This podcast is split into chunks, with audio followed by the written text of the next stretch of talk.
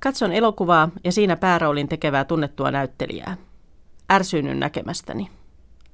Näyttelijä luo roolihenkilöstään karrikoidun reppanan, jonka yläpuolelle hän itse asettuu. Jokainen koomiseksi tarkoitettu ele tuntuu huutavan. Näettekö, miten säälittävä tyyppi tämä on? Huomaatteko, miten itsekin nauran hänelle? Katson toista elokuvaa. Siinä meritoitunut metodinäyttelijä tekee rankan roolin väkivaltaisena päihdeongelmaisena. Näen fyysisesti vahvaa riehuntaa, jossa eritteet roiskuvat. Rankistelu jättää minut täysin kylmäksi. Liian pitkästyneeksi edes ärsyyntymään, saati järkyttymään. Katson kolmatta elokuvaa ja jään ihastelemaan näyttelijän hienovaraista ja taitavaa tekniikkaa.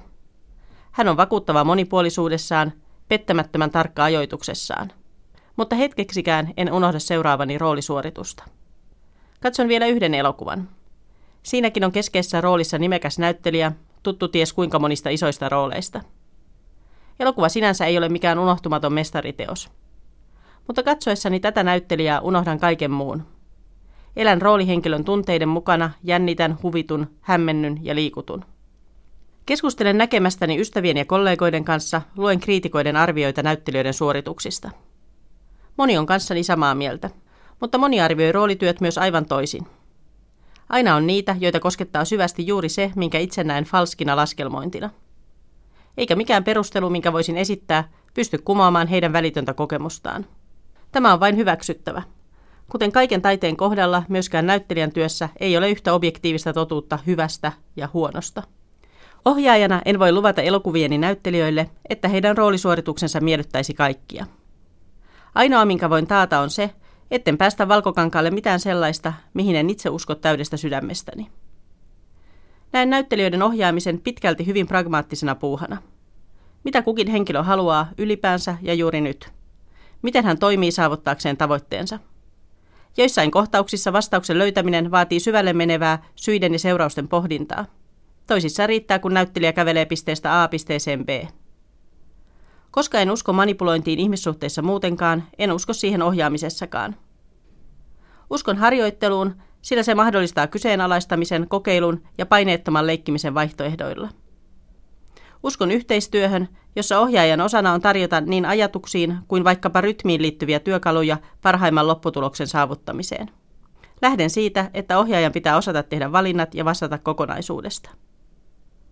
Ennen kaikkea uskon kuunteluun, kuunteluun ihmisten välisessä vuorovaikutuksessa niin kameran takana kuin edessä. Luotan kuuntelun keinona säilyttää ilmaisun tuoreus otosta ja kuvasta toiseen. Ihminen, joka kuuntelee, on kiinnostava. Ihan riippumatta siitä, kuunteleeko hän keskustelukumppaniaan, ympäristöään vai omia ajatuksiaan. Ihminen, joka kuuntelee aidosti, on avoin reagoimaan luontevasti. Hienointa ja haastavinta henkilöohjauksessa on kuitenkin se, ettei se koskaan ole pelkästään pragmaattista. Kaikkien käytännön ratkaisujen jälkeenkin jää aina jotain käsitteitä pakenevaa. Se, mikä itse kullekin näyttäytyy ja tuntuu totena, joka on viime kädessä tunnistettavissa ainoastaan intuitiivisesti. Luen kaunokirjaisuutta monikertaisesti enemmän kuin mitä katson elokuvia. Pidän teatteria osin kiehtovampia mahdollisuuksia avaavana taiteen muotona kuin elokuvaa. Miksi siis olen valinnut omaksi ilmaisukeinokseni juuri elokuvan? Sanoisin lähikuvan vuoksi. Valkokankalla lähikuvaan nostetuista ihmiskasvoista on mahdollista lukea enemmän kuin mihin mitkään verbaaliset kuvailut yltävät. Kyky ja tarve tulkita tunnetiloja toisten ilmeistä on ehkä syvin inhimillinen ominaisuutemme.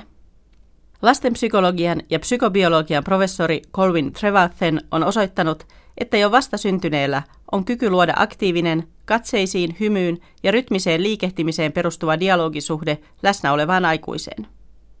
Me siis kasvamme ihmisiksi aivan kirjaimellisesti toisen ihmisen kasvojen edessä, kasvojen ilmeistä tunnetiloja tutkien ja opetellen.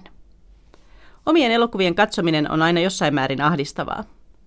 Niin paljon kuin sitä toivoisikin, omat ohjaukselliset virheet ja kömpelyydet eivät häviä valmiista elokuvasta ajan myötä. Jokaisessa elokuvassani on kuitenkin myös hetkiä, joista olen enemmän kuin ylpeä. Hetkiä, joita rakastan. Niitä, jolloin valkokangas täyttyy näyttelijän kasvoista ja pääsemme seuraamaan läheltä, kuinka ajatus syttyy hänen silmissään. Katseesta läikähtää tunne, joka täyttää minut katsojana puhtaana ja suodattamattomana. Tällainen hetki voi olla elokuvan kokonaiskestoon nähden säälittävän lyhyt. Mutta niin kauan kuin se kestää, unohdan katsovani omaa elokuvaani, Unohdan katsovani elokuvaa ylipäänsä. On vain se hetki ja se on totta.